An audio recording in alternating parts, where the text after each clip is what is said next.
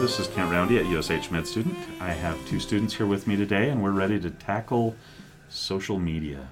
How about if we do some introductions to start? Romina, would you like to start?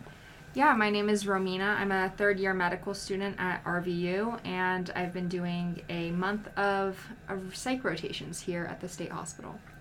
And uh, Romina, usually I expect a little bit more of an introduction from the stars of the show. You two are co starring today. Tell me what you're thinking about going into. Um, I'm thinking about going into hospital medicine. And how does this rotation prepare you for that?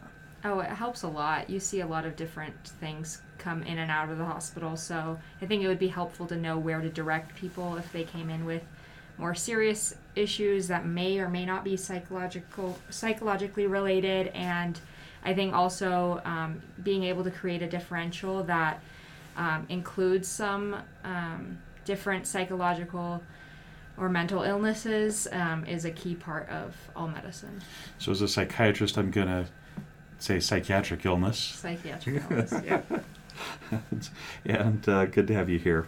Hopefully, you enjoyed your month and enjoyed working with the patients. It seemed like uh, the two of you spent a lot of time um, over the month, increasingly so, building relationships with the patients to understand the mental health concerns that they're faced with. Jenny. I'm Jenny. I'm also a third year medical student at Rocky Vista University. Um, and I've been here for a month with Romina. And we've really enjoyed getting to know the patients and their stories and hearing them chat with us and just building that trust with them so that they open up to us even more. Has that allowed you to learn more about their mental health? Yes. That was a terrible motivational interviewing question, wasn't it? what I think I should have said is something along the lines of How did that affect the interactions you have with the patients? I don't know how to answer that. I wish I could see that smile behind your face because you got a pretty good smile going on there, I think. Jenny, what are you going into? Um, I am a little undecided, but at the moment I am considering peds or family medicine. And my last rotation actually was family medicine. And on that rotation, I saw a lot of patients coming in for mental health concerns and other treatments. So I think psych is very relevant to that field. You guys uh, presented me with a topic that I tried to run away from. I tried really hard to run away from, right? Yes. And I, I think the issue was, for me, um, I, I think the question that you guys brought up was, or, or the podcast you wanted to develop was something along the lines of, we want to talk about the mental health effects of social media. And I said, uh, you got to find good data. And usually that scares students away, but you guys pursued this anyway. Okay, you're nodding yes in case people can't see that on the podcast. Tell me how you came to the decision to have a podcast about social media and the effect on mental health. Well, obviously, we grew up in the age of social media, and it's a big part of our lives. And you, more and more, you hear about how social media is affecting mental health, and you hear about depression and bullying and cyberbullying in particular. Um, and we just felt like this was a topic that we could talk a lot about. All right, so uh, just out of curiosity, as you did uh, a dive into the research, were your beliefs and thoughts validated, or did you change your thoughts about how social media may affect mental health? I don't think I changed my thoughts. I think that it's still a complex issue that needs a lot more research, which is kind of what I had figured to begin with. I was curious to see which way the data was leaning, and I think we have a good idea of at least what kind of um, theories um, are going to be more pertinent in this type of research. So I don't know if I would say it necessarily changed. I would say it was somewhat disappointing to see that more research hasn't been done yet, and maybe um, the methods that they were using, I feel like weren't as effective. So maybe expanding um, how they research this topic would be really helpful, and I'm sure we'll see more of that in years to come. Yeah, it seems like every article, the conclusion was the results are inconclusive. It's, you know, it could be bad, it could be good, and there's good and bad to it, which is actually the title of one of the articles. So, so I would say that I thought there was a preponderance of evidence of what we read that well researched studies showed that uh, social media probably doesn't affect the mental health of people. I, I, thought that was probably the overwhelming kind of approach. But just just to kind of talk about why I was running away from this topic, I remember as a child when TVs were no longer black and white and becoming color. Uh, everybody talked about the amount of time that children spend in front of TVs, right? And it was the end of the world. The apocalypse was coming uh, because children were watching TVs. And I think probably the same discussion was held when books became available to kids, but I'm not sure, right? So, so I think every generation or every couple of generations goes through this. There's a change in the way that we interact with the environment around us, and, and whether that's good or bad is this huge discussion. Now, I, I think I walked away from this with some differences as well, whereas in the past I thought this was more hysteria. I think there are some things that we came across that we're talking about.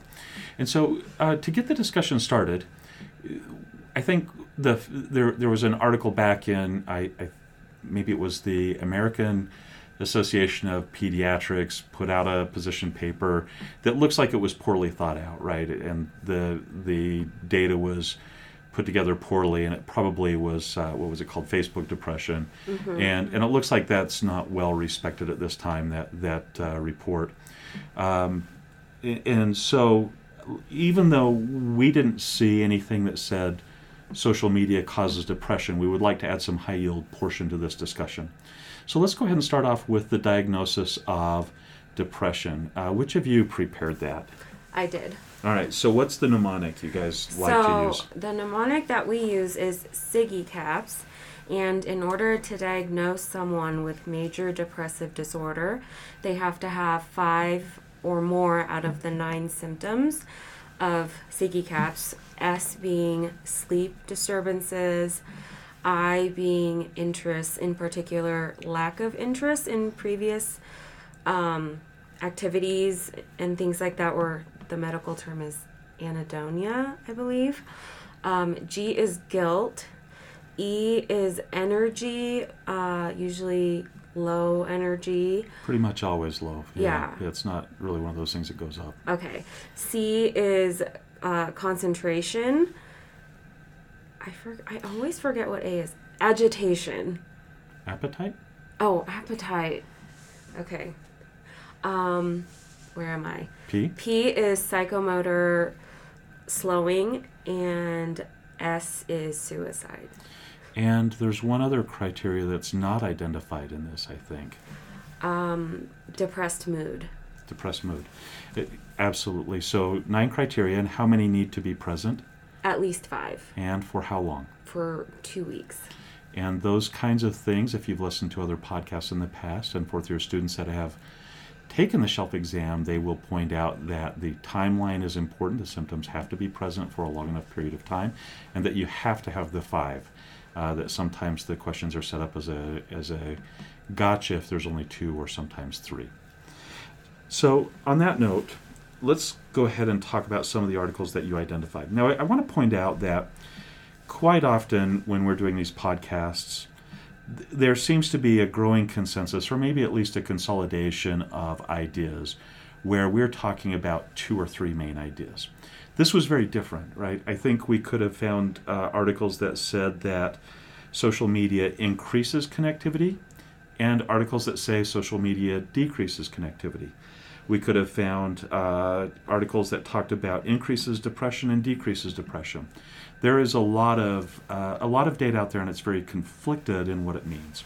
So as we're as we're reviewing the articles, I, I just want to point out that these are a sample of the articles that we found, but I think fairly representative of the, of the kinds of things that we came across. So let's start off with the O'Reilly article. Now, this was an article that was published in, in 2020, not 1920, in the Journal of Mental Health, and I think this is a, a nurse practitioner article, right? Uh, this is a journal for nurse practitioners to to write in, if I remember correctly. Uh, no, it's the next one. So let me back up. This is the Journal of Mental Health. This is O'Reilly. And this was the focus group study. Which of you prepared the, this article? I did. All right, Romina, tell me a little bit about this article. So basically, this was just a discussion between adolescents and um, and healthcare providers. Basically, a discussion of the perspectives of the participants rather than interviewing them, and that was kind of more of a opinion based, kind of trying to see what how adolescents thought about social media and how it impacts them. Um, if you really deep dive into the article, there were a lot of interesting. Um, points that they made where certain things the kids would describe as like myself or me and then certain things that were more negative they them like kind of distancing themselves so these are things to think about they were very aware of the negative effects of social media and very um, aware of the positive effects of social media and tended to associate the positive effects with themselves and negative effects with others Yeah, I like that a lot. I think the premise of this article. Um, so, so let me. I think probably start with the premise. I, I think the premise was built on the idea that there is, uh, if I remember right, there's a United Nations statement on adolescent rights, and built around this idea of adolescent rights. I think this is what I remember from this article. Um, we need to take into account how children, or not children, but adolescents see their place in the world, so to speak. And I think they make the case that there are um, adults who say, Oh, you're in front of a screen too much. You've got to stop. It's hurting you, without a lot of data necessarily. And on the opposite end of this, adolescents are saying, Hey, it's a digital world we live in. If I don't have digital acumen, then I'm, I'm left behind in the world. And, and meeting somewhere in the middle to try and figure out what that is created these breakout sessions and something called a thematic design for salience, which is um, some way of going into these like focus groups and talking to the students and figuring out the important points and then trying to uh, synthesize that into a number of core issues was the way that this author went about the study. And I thought it was an interesting way to go about it because I, I think there's a lot of thoughts about the good and the bad and the ugly, which was kind of the focus of this article. Um, by the way, do you guys know the reference for that? no It's a Clint Eastwood movie, The Good, the Bad, and the Ugly. It's an old western, if I remember correctly. Um, so they went about looking at this, and, and Romina, I really like the way you describe it. It's sort of like I don't have a problem with video games. Everybody else does, right? My Right. FaceTime, my screen time is okay, but some people have too much screen time.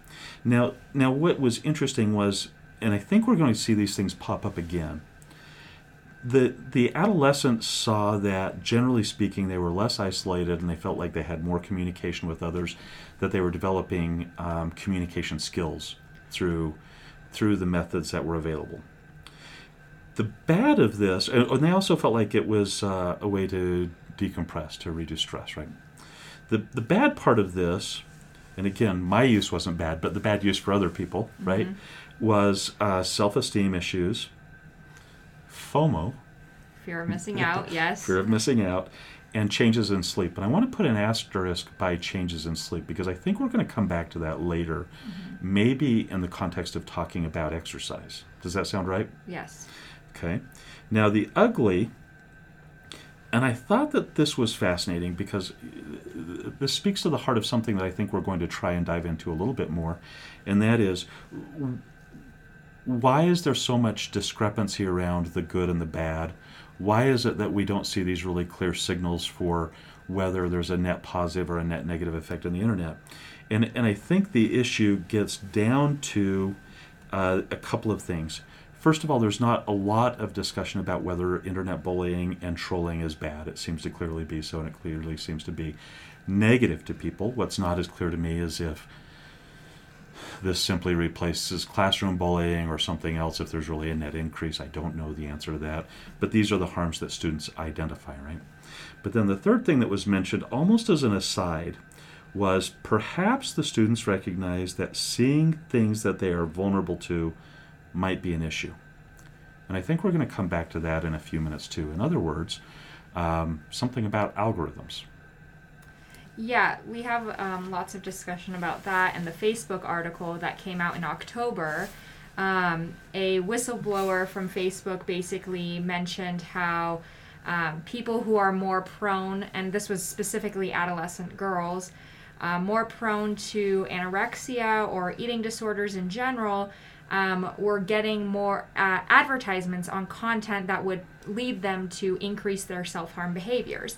So, um, one of the um, websites, uh, this was from CNN, for example, and I think multiple different news outlets did this, set up an account um, with the same method that the senator's office did when they were looking into this um, to follow a bunch of extreme dieting and pro eating disorder accounts. And a couple days later, they were um, seeing Instagram promoting accounts with names like Sweet Skinny, Prettily Skinny, Wannabe Skinny. And um, CNN had registered this account to a 13 year old girl. So obviously, like Instagram, the account doesn't filter for age to say, oh, this might not be appropriate for a 13 year old girl who might be, you know, leading to these things. Um, leading into these eating disorders and whatnot. And there have been, like, Wall Street Journal also reported on this as well. Um, so there has been a lot of interesting research done on the way the AI is set up for these social medias and what kind of impact it has on people who um, are searching for certain things. And this kind of leads into a specific hypothesis that I'll talk about later. It's called a media selection hypothesis. Basically, what you search for is what kind of comes up and what is targeted towards you. And I think that's a main discussion of how that can affect people's mental health when they're in certain states of maybe not necessarily a specific mental illness, it could just be symptoms of mental illness at that time, and it may or may not progress. Sometimes it might get better, and this is something that all the different articles kind of dive into. Yeah, if I understood correctly, the whistleblower um, came forward Mm-hmm. to the Wall Street Journal. That's where maybe the first article was published.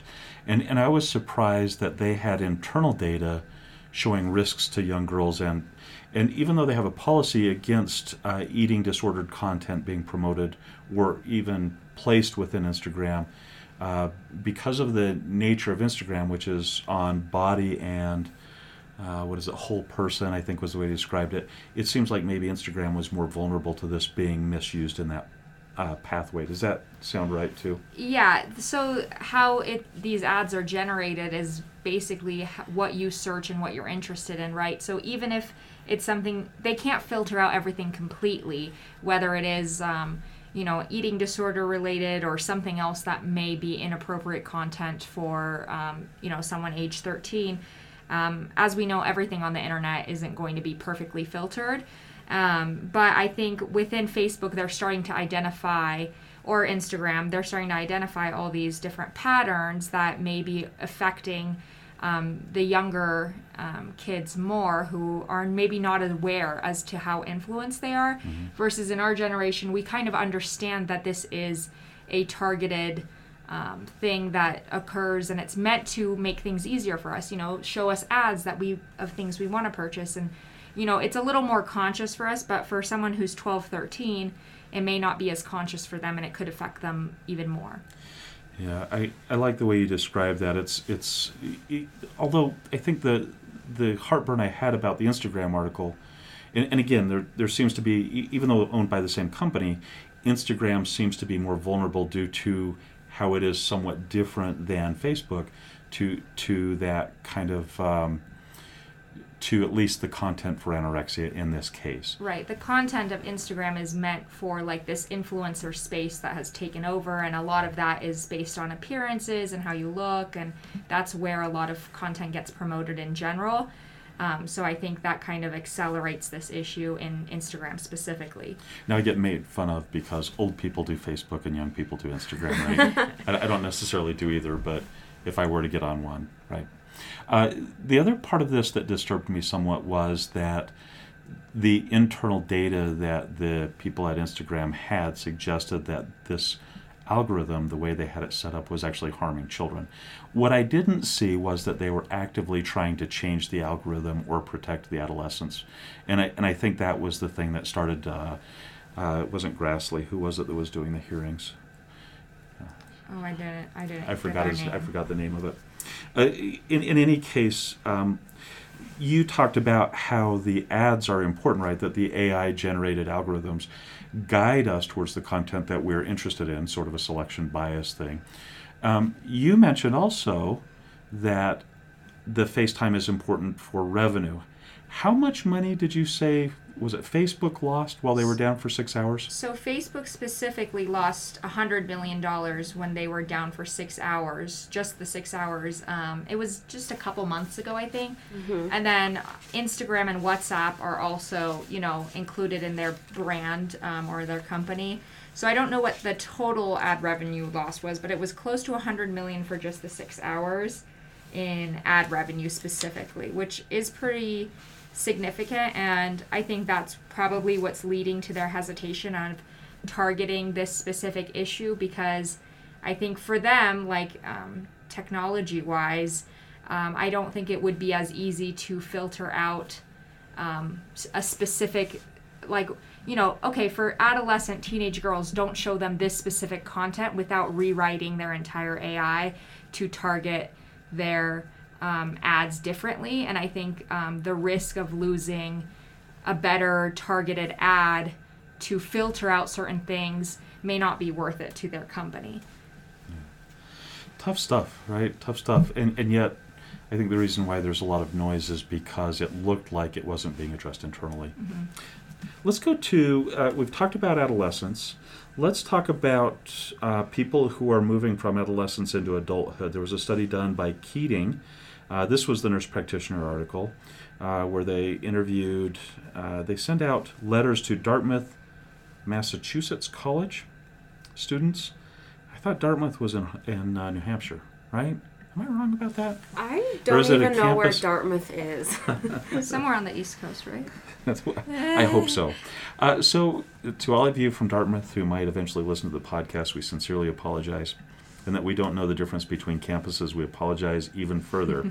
uh, so, so I thought this was an interesting article because I thought Keating, um, even though this was a, a research article, I thought Keating set up uh, really a position paper, right? Uh, Keating made this great uh, case for the high risk of suicide.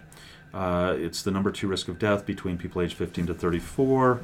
Uh, it's the f- a quarter of people 18 to 24 have had suicidal thoughts in the last 30 days, according to this article. These are things that are referenced to set up the case. And 90% of people regularly use social media in this uh, age group. And so, so what they did is they uh, send out flyers, offered $25 gift cards, and tried to get as many students as they could to participate in this. At the end of the day, they had about 300 students. And um, they, they used two scales. Let's see, which of you was going to talk about this? Was it you, Jenny? Yeah, tell me a little bit about this study before I get too far ahead of myself. So, this study really was focused, it says it was called Emerging Adults' Attitudes and Beliefs about Suicide and Technology, Social Media. So, it had a huge focus on the risk factors of using of suicide, seeing suicide uh, content and things like that with social media. And it actually talks, it references quite a few articles and it talks about how um, Instagram posts that contain um, self harm or mention suicide ideation actually get more engagement than other posts, which is kind of what Romina was talking about. They're like they're a business. They're about their engagement, and the the article that I thought was the most interesting on this one was that um, it talked about people with mental illness and alcohol and substance abuse are at high risk for suicide, and those people are more likely to use the internet to discuss and learn suicide methods.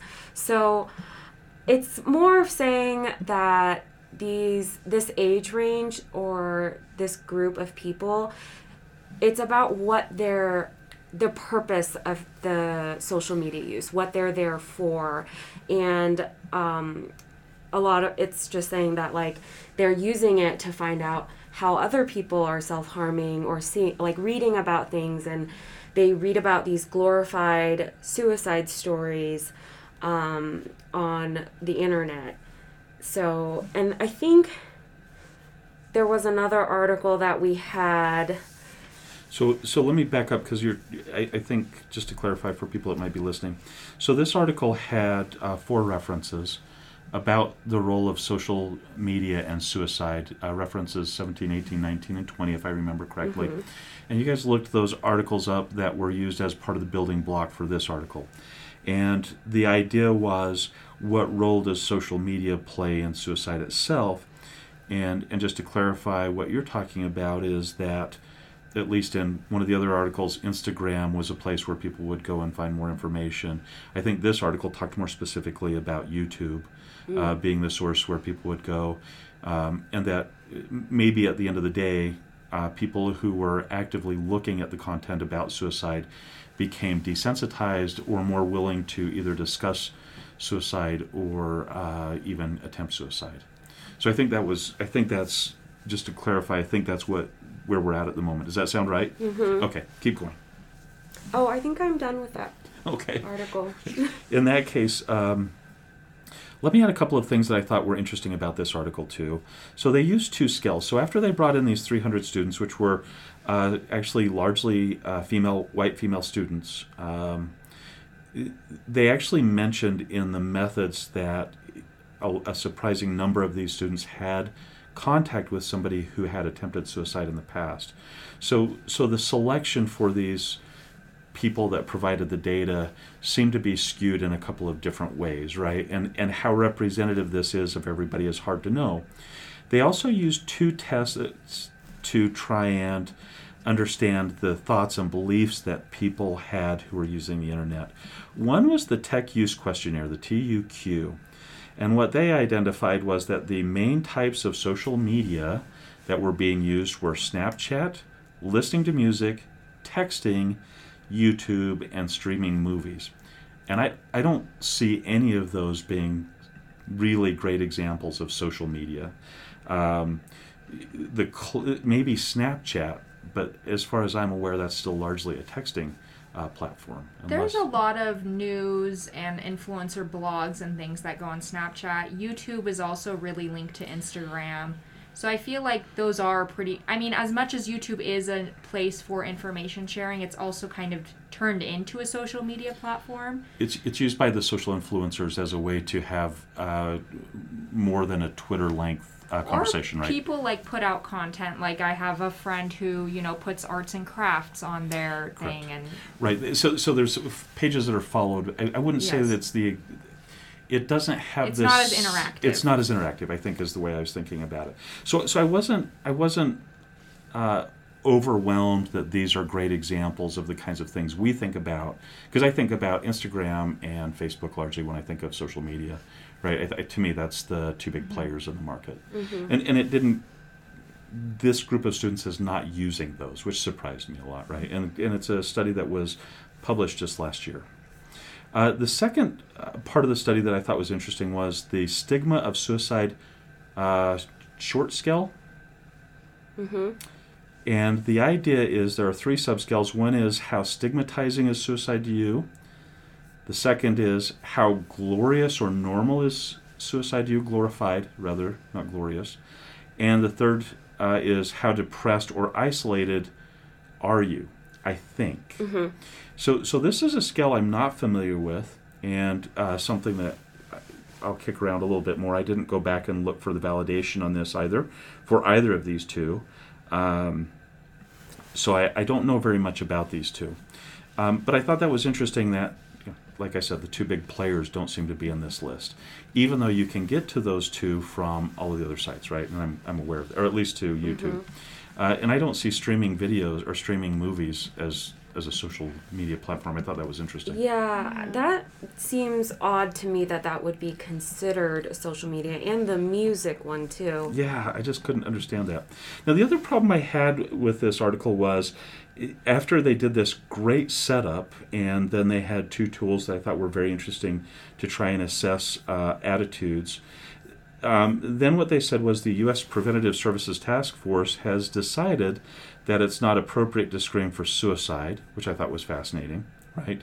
Because you can't accurately do it and you don't have an intervention that will necessarily work, right? I think that was the basis of that.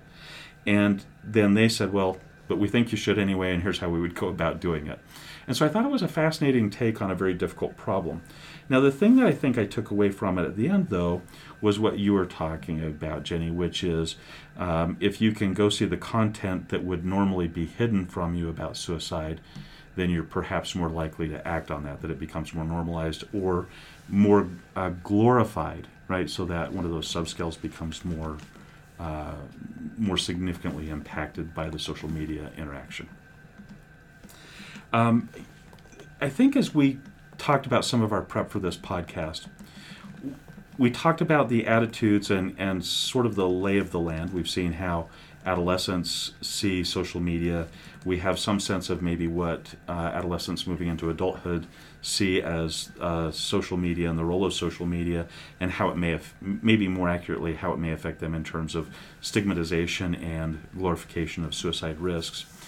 Um, but some of the best data we looked at was the article out of uh, out of Sweden, right? And this is the Beeres article from 2020, the uh, Journal of Adolescent Health. And I think we're going to talk about the.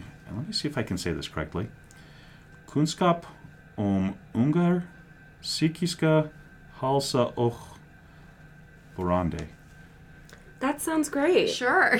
You guys are such liars. Uh, but you both passed with flying colors now. So the the uh, KUPOL study, we're going to talk about that. Who has this? I do. Um, it was, I think, the only longitudinal study that we found, which was pretty helpful. Um, and I think this is a pretty good article that really assesses how um, the frequency of social media use um, associates with the symptoms of mental health uh, or mental ill health, is what they defined it as among Swedish adolescents. So there were 3,500 students in grade 8 followed for two years. So that's pretty significant sample size. Um, and the daily social media use was self reported. Um, the median use was about almost two hours at baseline and increased over the three years. Um, the conclusion was basically that adolescents with higher social media use reported more symptoms of mental health problems, but there is no evidence of a longitudinal association between increased use and mental health problems. So, this is where the two theories that I was talking about earlier come into play. Um, the, the and these are the two major theories that have both been well studied and both kind of have evidence for. So it's kind of difficult to differentiate which one is true or not. Um, media effects hypothesis is the first one, which is basically that the use of social media is causally associated with changes in mental health directly through emotion or excitatory responses, or indirectly through replacement of other social or physical a- activities. So, this is basically the media impacts your mental health versus media selection hypothesis is that mental health status predicts social media use through similar mechanisms. So this is kind of more like you have, say, for example, anorexia, and you are searching for, um, you know, social media content that really um, encourages your behavior in that way Or Um, validates it. or validates it. Yeah. Um, so I think um, based on this study, they kind of lean towards the second hypothesis, the media selection hypothesis, which is kind of you know in our discussion so far, it seems like the content we found um, leans that way as well. Um, so basically, this is not just true for mental health as well. This is also true for political information or you know violent content. It's just kind of a reinforcement of already existing beliefs or behaviors and i think that's been studied very like thoroughly how you know if you're in the bay area and you google something political your google search results might will be different from someone in a more like conservative area of the country Provo, Utah, perhaps? or Utah. Yeah. so I think uh, I think that there is a difference there that um, that that's something that exists and like we need to be aware of. So I think um, that it was so- it was mostly just they emphasized that there was a increased risk for symptoms of um, mental health issues rather than a direct correlation to a specific um, disorder. Um, and I think that was very important to keep in mind because we've definitely thrown around ideas of, well, some people are more prone to maybe certain um, mental health disorders, and maybe this um, kind of environmental influence pushes them further into developing this disorder later in life. Whereas some people who may not be as susceptible to that um, may develop a symptom of the SIGECAPS that we talked about, or two of the symptoms maybe, but um, not all five to lead to a major depressive disorder that you may see in someone else. So, so I saw this, I think, a little bit differently. Where um, I, th- I think this was an article all about causation, right? And and about the two theories. Which way does it go? Does somebody who has the problem go to the social media, or does somebody that has social media go to the problem?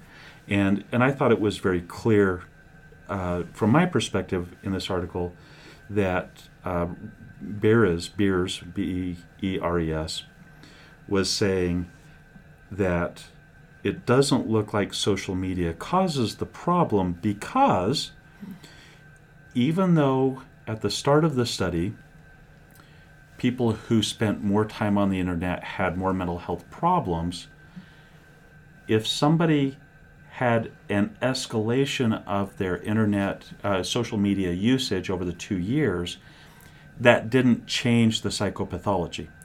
In other words, looking at the individuals, we didn't see changes based we didn't see changes in mental health based on escalation of use, right? And I think that's where they were making the case.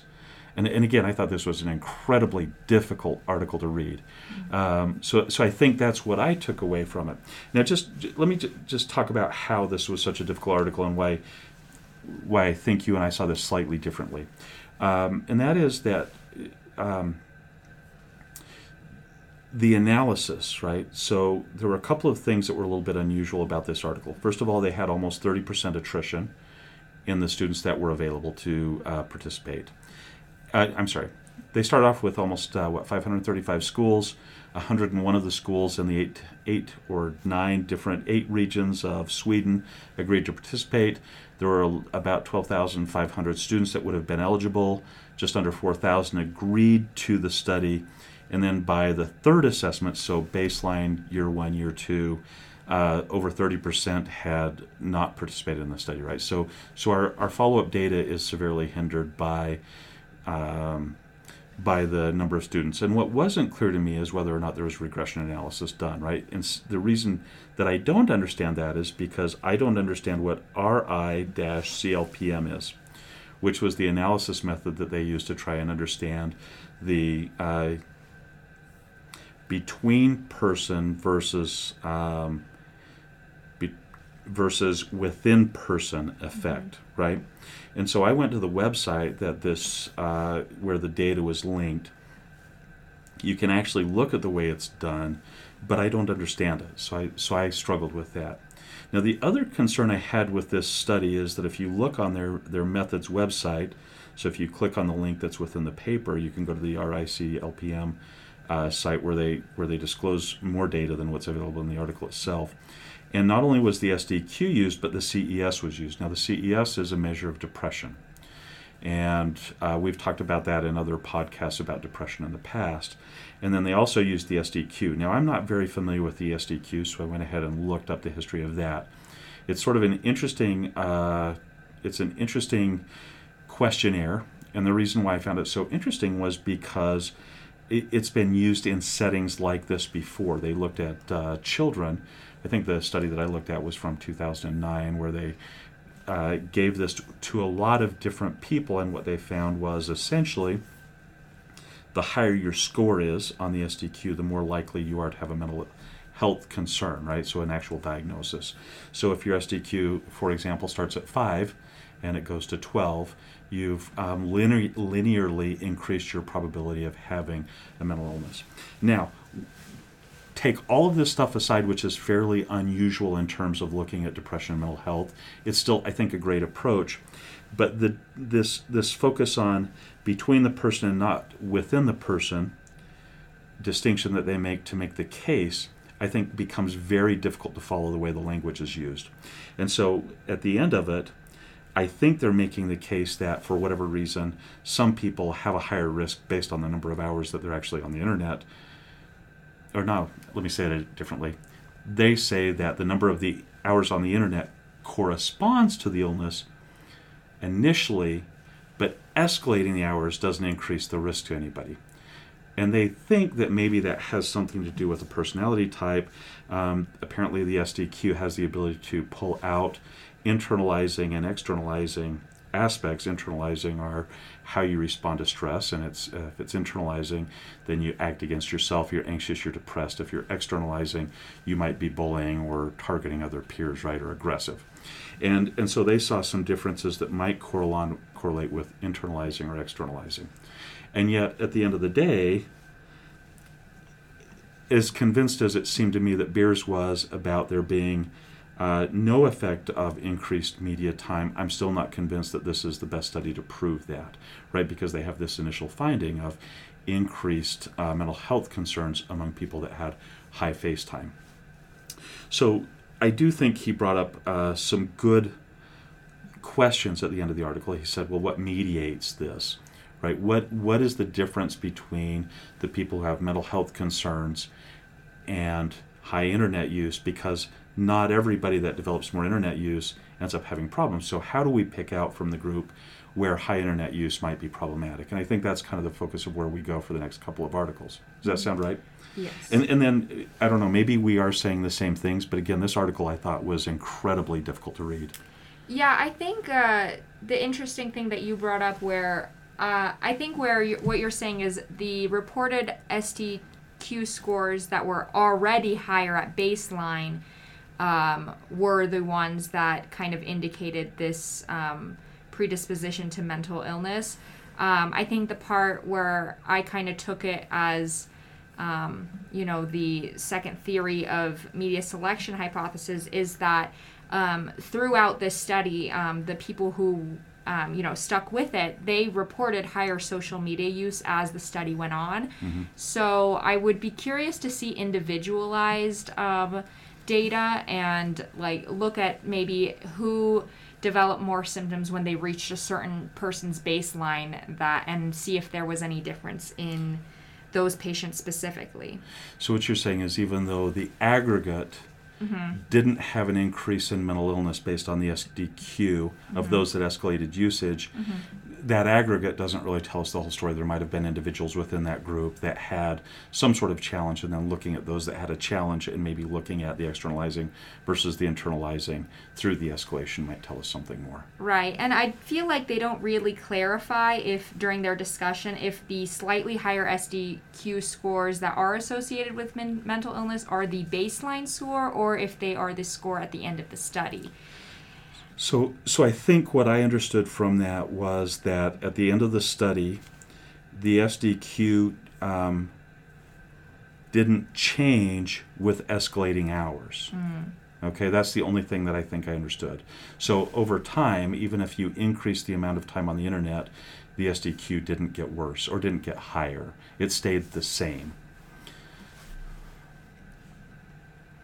That was what I think I understood from the article. So, anyway, for what it's worth, the questions at the end I think are very valuable. Now, you guys uh, found a couple of articles. We're going to talk about exercise. Now, I, I always roll my eyes ever since Miles came through here. You guys know Miles? Oh, Miles. Miles matched. Congratulations, Miles. Uh, Miles was so anxious to prove that yoga is a treatment for PTSD, maybe, that we did a whole podcast uh, talking about how disappointed he was that the data didn't support his wishes, right? And so every time I see these exercise articles, I, my eyes kind of roll back in my head. But then I sort of had an aha moment Um, who has the exercise article? I do. Talk to me about exercise and internet. So, the article that we found is um, a social media campaign. Um, this was in the UK, and there, it was just, uh, so it's called Red January, and so the months leading up to January, they used social media to promote um, physical activity. Um, they would have testimonies of uh, current and past participants, highlight the potential for improvements in mood and well being, and just kind of encourage people to participate. And so then they enrolled a bunch of people in this study. I didn't write down how many, but um, they so then for the month of January they had people like keep track of their physical activity. So this is an example of social media being used in a positive way to um, positively influence people to do things for their mental health. They're because they're saying that you know if you exercise more regularly, then that's better for your mental health. Um, and they found that there were two themes, like two types of people who exercise, and the first group was people that exercised for pleasure because their things were that they engaged with the environment, it helped with their mental space, clarity, and peace. Let's and let's be honest. It's all about the dopamine, right? It's all about the uh, the endorphin rush, right? People that have big endorphins running do it. I can't find another explanation for it. And then the other group was the people who exercised for a purpose. So, um, people that had goals that they wanted to meet, people who wanted to like meet a certain, you know, they had they were trying to measure or review progress. Um, and so this was like a positive way to use social media to support them and motivate them. So, so the other thing that that I was kind of hoping I didn't get a chance to read this article. One of the things I was hoping to hear from this article was that exercise may help um, counter one of the things that I don't think we found a lot of data on. So, w- one of the things that's whispered over and over in the articles we're looking at is that this changes in sleep might be the issues we see in mental health, right? And I think uh, we saw some OCD things that related to continually scrolling, maybe when it was time to go to sleep. And then I think uh, I was I was desperately hoping that exercise would help people fall asleep at night better. Um, but I, I think it's very clear that even though we have these, uh, what was the phrase called? There was somebody who wrote a book, Moral Panic, in 1970, right? And and the idea is that you know that whatever is the latest thing that we're seeing in society, we need to be panicked by it. and uh, the moral panic associated with the internet, based on what we read, is overblown, right? At least generally speaking. And the parts of the internet that can be addressed, the uh, algorithms that select young adolescents to continue looking at uh, at um, postings that uh, glorify unhealthy behaviors such as anorexia, right? Those are clearly problematic. But the general tenor of the uh, of social media hasn't been as destructive as that example, right? Uh, so th- there is maybe a place where we can be more aware of a pattern, and I think it's called vague booking. Mm-hmm. Talk to me about vague booking, guys. So, um, vague booking is this concept that, um, let's see, where did I put this? It's when um, an individual posts something vague on their social media to attract attention. And this last article that we looked at um, talks about how this is like social media variables are poor predictors of like mental health outcomes but the exception is that vague booking and individuals who engage in this behavior um, slightly predicted loneliness and suicidal thoughts Okay. So so I think Berryman continued a lot of the trend we saw, which is there are some things about the internet that we can learn where, where the interface between uh, mental health and the internet are worth exploring further. And so Barry, I think Berryman is the uh, author of this article, right? And and Berryman said, look, generally speaking, it looks like Facebook is benign. Generally speaking, it looks like Instagram is benign, right? It's it's not the cause of our societal ills. However, there's something unique that does happen, and it will allow us to identify people who might be in trouble. Um, so let me see if I can give a good example of a vague book comment. I'm going to go get ice cream today. Yes or no? No. No. Uh, I really like my new glasses. No. No. Just if. Dot dot dot. Yes. Yes. That's yeah. Yes. Now, if I understood correctly, there's a purpose to the vague book posts. Tell me what the purpose is based on uh, the Berryman article. Just for attention. It. That's what I got from the article. That's what I got too. So people that are posting ambiguous statements on on their uh, feeds Uh huh. are are seeking attention. Yes. Now, it also seems like seeking attention may be correlated to either maybe a histrionic personality disorder or the risk of suicide. Like a cry for help almost. Yeah, tell me what, what Berryman concluded with that. I, I wasn't sure I understood the conclusions very well. Um, the conclusion that I read or that I interpreted from this was that um, the time spent online isn't what's important. It's how this the individuals are using social media. So, kind of what we were talking about earlier, if they're on there looking for content about suicide or self harm or anorexia, Or how to blow up buildings or whatever yeah, else. it's how this per how this individual is utilizing their social media. That's like the predictor of the mental health issues. And vague booking is one of the few ways to really say, here's an issue. Mm-hmm. Okay. Unless you have, I guess, the person's search domains, then can review all of the websites they've been on. Okay. All right. So, um, what else have we not talked about that might be worth addressing?